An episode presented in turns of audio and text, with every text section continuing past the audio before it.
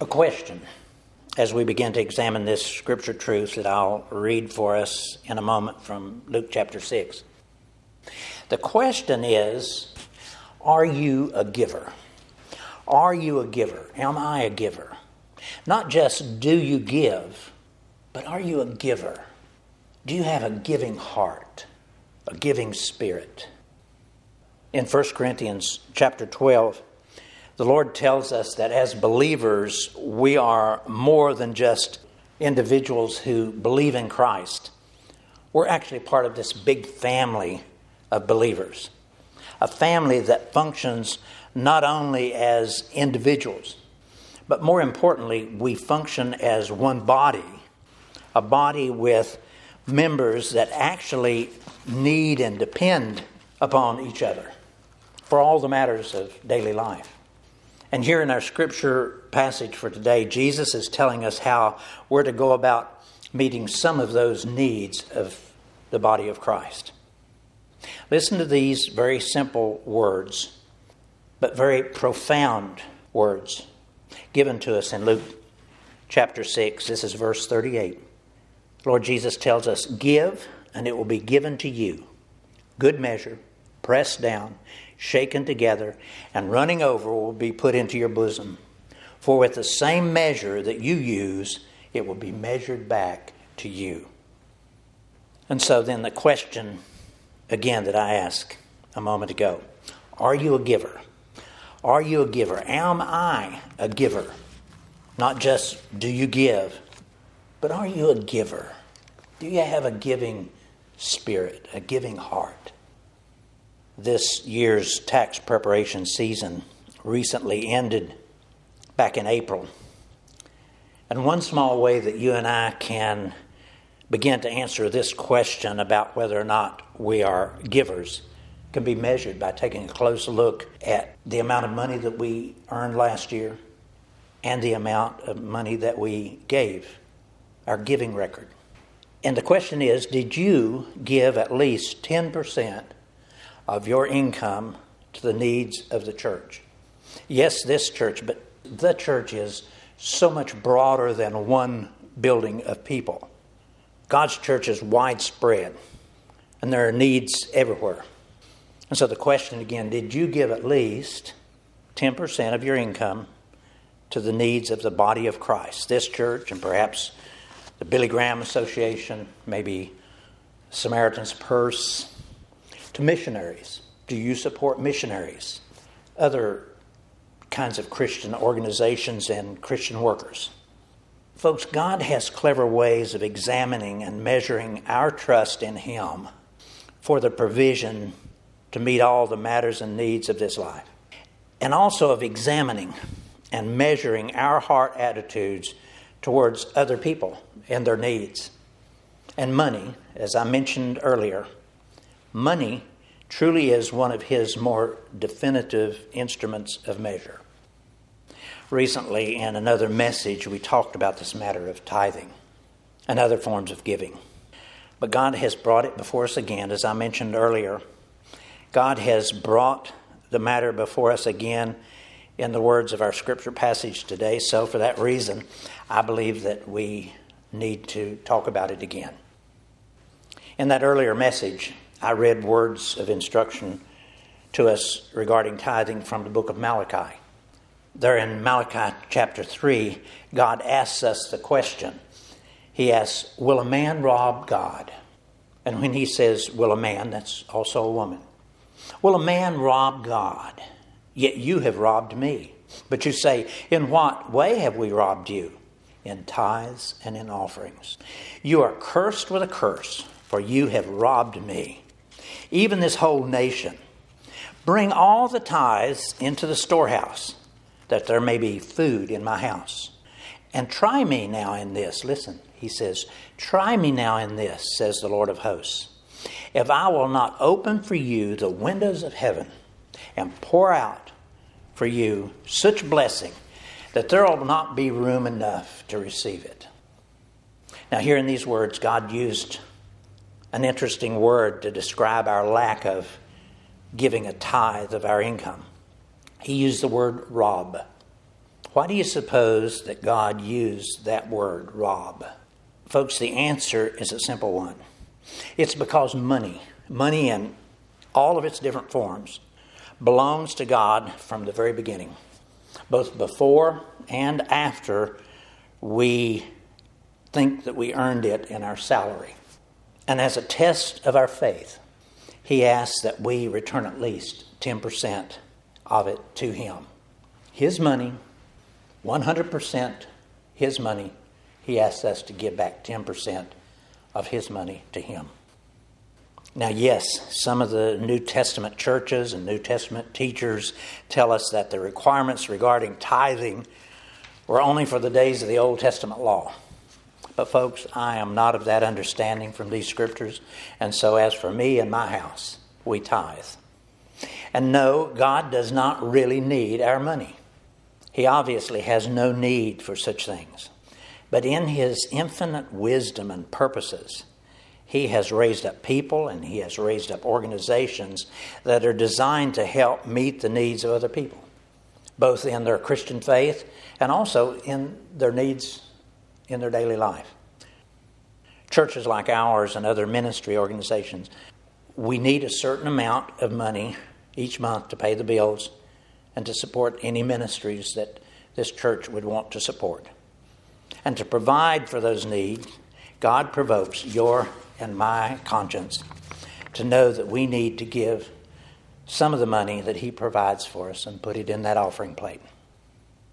And, folks, our giving, though, must also extend outside of the body of Christ, on into meeting the needs of even the unbelieving community of people.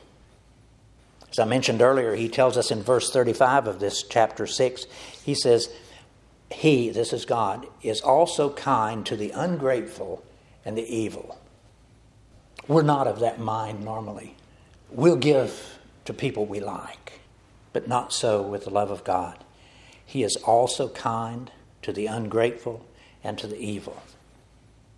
And as this cycle of provision and giving takes place, God's able to reveal to us our own personal care about other people that's the essence of the greatest commandment. He said, I want you to love me with all your heart, soul, mind, and strength, and I want you to love others as I love them. And so then, this whole cycle of provision and giving allows God to be able to reveal to us our own personal heart attitude towards it all, towards our trust in Him and our love for those other people. And so He tells us here to take a careful look at our own heart about it all. And note here in Malachi 3 that God is also a sweet and loving Father, one who showers back great blessings upon his beloved children when they prove faithful in their trust of him. Verse 10 Bring all the tithes into the storehouse, that there may be food in my house. Try me now in this, says the Lord of hosts, if I will not open for you the windows of heaven and pour out for you such blessings that there will not be room enough to receive it. And then here in our passage for today, he gives us a similar promise. He says, Give, and it'll be given to you. Good measure, pressed down, shaken together, running over, will be put into your bosom. God loves you and me as his dearly beloved children. And he wants to literally shower us with blessings. All we have to do is love him back. That's his only requirement. He wants us to love him back and to put our trust in him. And then he'll pour out blessings upon us more than we could ever imagine. So, my question again is Are you a giver? Am I a giver? And not just do you give. And what is your heart attitude when you write that check or when you put that money in the offering plate or you're contemplating bringing money to church on Sunday? Are you a giver? What about that man that's standing at the red light with a sign that says, We'll work for food? Most of us know that that's not what he really means. He wants us to hand him some money. And I've never actually taken them up on that offer for them to work for me. I'll just usually hand them some money. But I confess to you that I questioned in my mind was that a good decision? But the Lord doesn't want us to go there all the time. Yes, sometimes in our thoughts, He wants us to have those questions. What He's doing is He's actually saying what He's saying here. And so the question is Are you a giver? Am I a giver? Not just do you give, whether freely or grudgingly, but are you a giver? Do you have a giving heart and a giving spirit? I want you to think with me on this. Where is your heart attitude right now in this matter of money? Most folks in a church don't like their pastor preaching on giving and tithing. Where is your heart attitude right now as you listen to the words that I'm saying? What is your heart attitude towards the money that you consider to be yours? Do you regard that money as being yours? Because, folks, listen, it does not belong to you. It never has belonged to you, and it never will belong to you. That's why God uses the word stewardship. He uses the word stewardship. Do you know what a steward is? That's someone who takes care of someone else's property. The money that we have does not belong to us, and it will never belong to us. And it matters not whether we worked hard for it and earned it in a paycheck or perhaps received it from Social Security or some other source. The money still, ever and always, belongs to the Lord, even as He gives it to us to use. And here, in these words, the Lord is calling out to you and to me to be generous with His money. To be generous with His money. And if we are, and if we give it back out freely, then He'll multiply it back to us many times over. And He says to us in these words Try me now in this and see if I will not open up the windows of heaven and just pour out for you, pour out for you so many blessings that you'll not have room to receive it all. Folks, you and I need to freely pour it out, to pour out that money that the Lord puts into our pockets. And then step back and watch to see what the Lord will do. That's what He's asking us to do. He says, Try me in this. The admonishment that's being given to us here in these words is that you and I, as, as we go out from this church today and as we live through the days of this next week and months ahead, we should watch ourselves carefully to see what we do with our money. To see if we simply busy ourselves with spending our money on our own needs, going out to restaurants, paying the household bills, uh, other family type needs. And yes, doing all those things, eating and paying the bills and all, that's the right thing to do. It really is a right thing to do. But here, God is calling us to go a step further. A step further and to begin to trust Him in all the matters of our finances and to actually test Him to see what He will do. And that test, folks, that test will begin with your dividing out of the first fruits of your income back to Him with the tithe. And then He invites us to watch to see what He'll do in return. And for those who have never tithed before, I can recall when we first began to tithe. As the months went by, we were able to see just how our faith was rewarded in our tithing. And He promises it. He promises that He'll reward us. Listen to these words in Hebrews 11:6. Without faith, it is impossible to please God. For he who comes to God must believe that he is, and listen, and that he is a rewarder of those who diligently seek him. And then again, these words of our scripture passage. He makes a promise to us give, and it will be given to you. This is the God of the universe. He's the one who created money. He says, Give, and it'll be given to you. Good measure, pressed down, shaken together, running over, will be placed in your bosom. For with the same measure that you use, it'll be measured back to you. Now, with all of this being said, I need also to take a moment and give us a warning about these words of our Lord.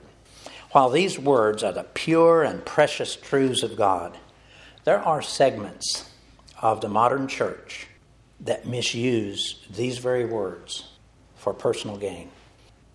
Over these recent decades, we've seen the rise of what has become known as prosperity religion.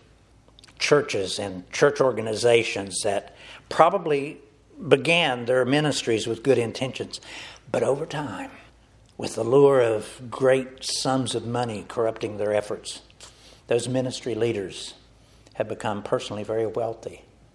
It seems that the faithful members of those churches are regularly encouraged by those corrupt leaders, church leaders. They're encouraged to give over and beyond the provisions of money that God really and truly intends for them to give to their church. And the excess then finds its way somehow into the pockets of those corrupt leaders. And that corruption is not just at a national level. I had a friend telling me about a local church that the pastor put so much pressure on the members that one of them took the money that she had put into an envelope for the light bill and she put it in the offering plate.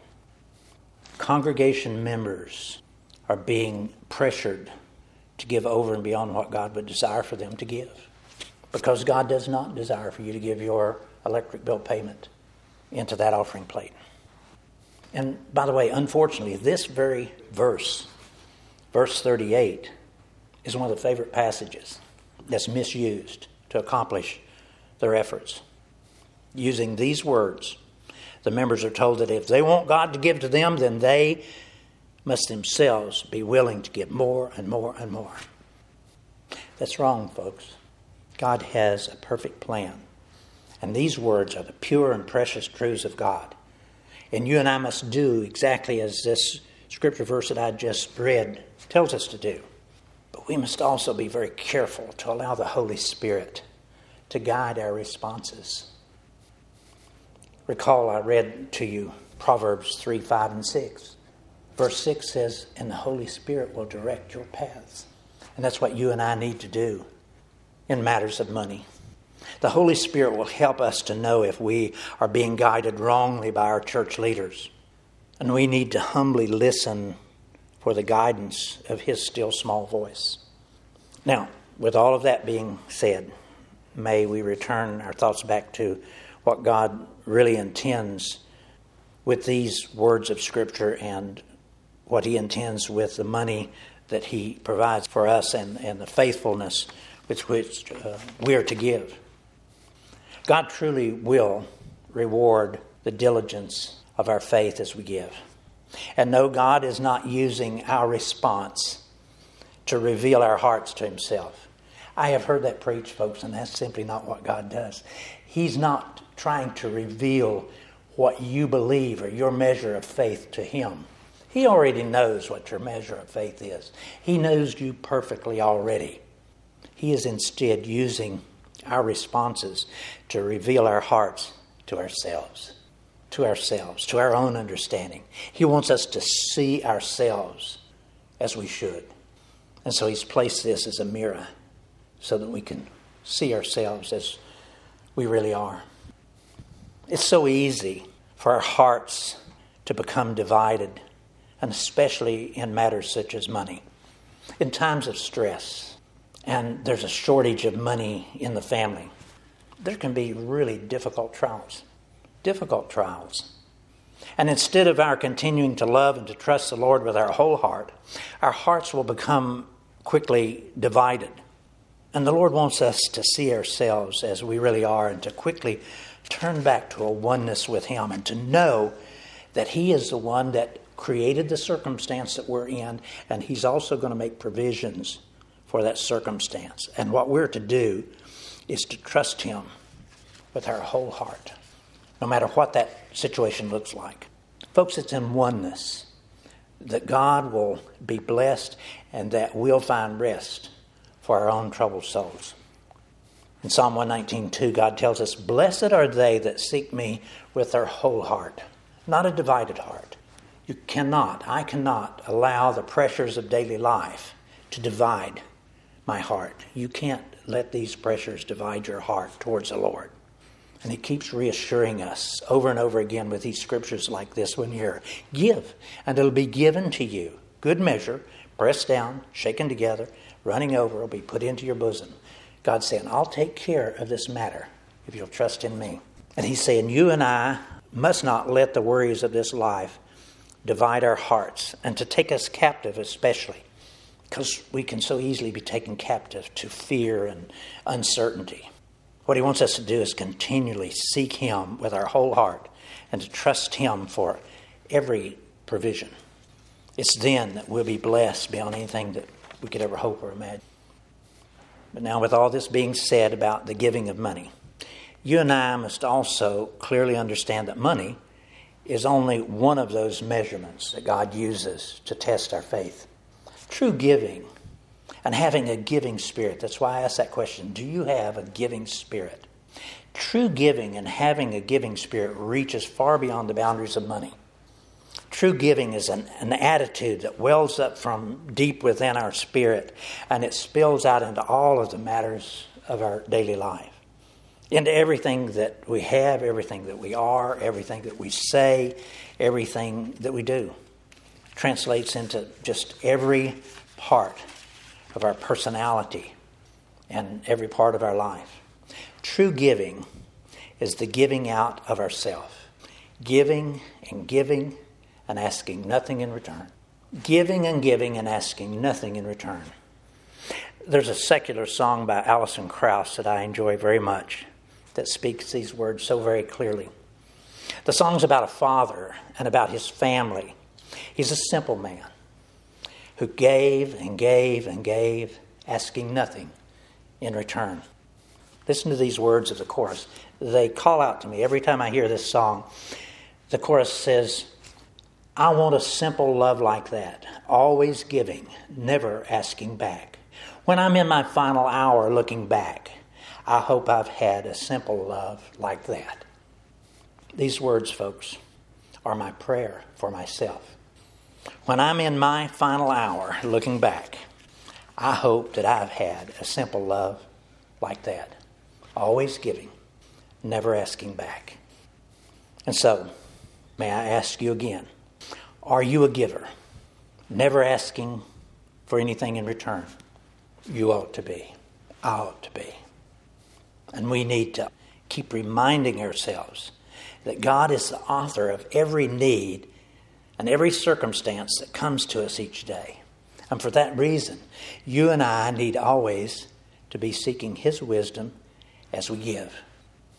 Simply put, all of our giving, whether it be our money, our time, our emotions, our efforts, they're all very valuable.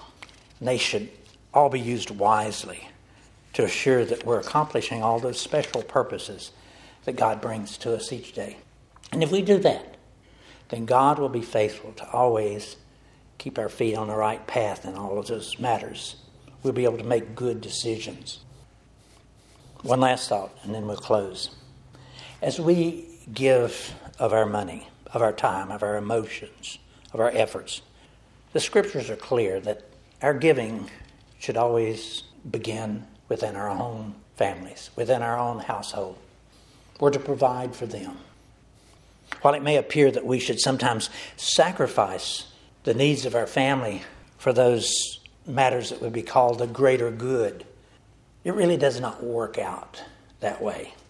The scriptures are clear in providing for others, God makes provision also for our families. God's plan will never conflict with itself. We can know that as we reach out beyond our family to our friends and our neighbors, even to remote parts of the world, God will make a wonderful provision back to our families. That's the way God is. And also, men, let me remind each of us that we are the God ordained leaders within our families. And in these matters of the giving out of ourselves, of our time and our emotions and our monies, we're training up all the members of our families, especially our sons and our daughters. So then, my question for us again Are you a giver? Am I a giver? And not just do we give, but are we givers? Do you, do I have a giving heart, a giving spirit? God wants you and me to have a giving heart and a giving spirit. Why? It's because it's a real and true measurement of our faith in Him. If we truly trust God for all of our needs, then we'll be able to freely give back out all that He has given to us. So let me close with these words True giving is an attitude that wells up from deep within our spirit and it spills out into all of the other matters of life, into everything that we have, everything that we are, everything that we say. Translates into every part of our personality and every part of our life. Others will be able to look at you and they can see your giving spirit. True giving is the giving out of ourselves, giving and giving and giving and never asking back. So then, give and it'll be given to you. Good measure, pressed down, shaken together, and running over will be put into your bosom. For with the same measure that you use, it will be measured back to you. Let's pray.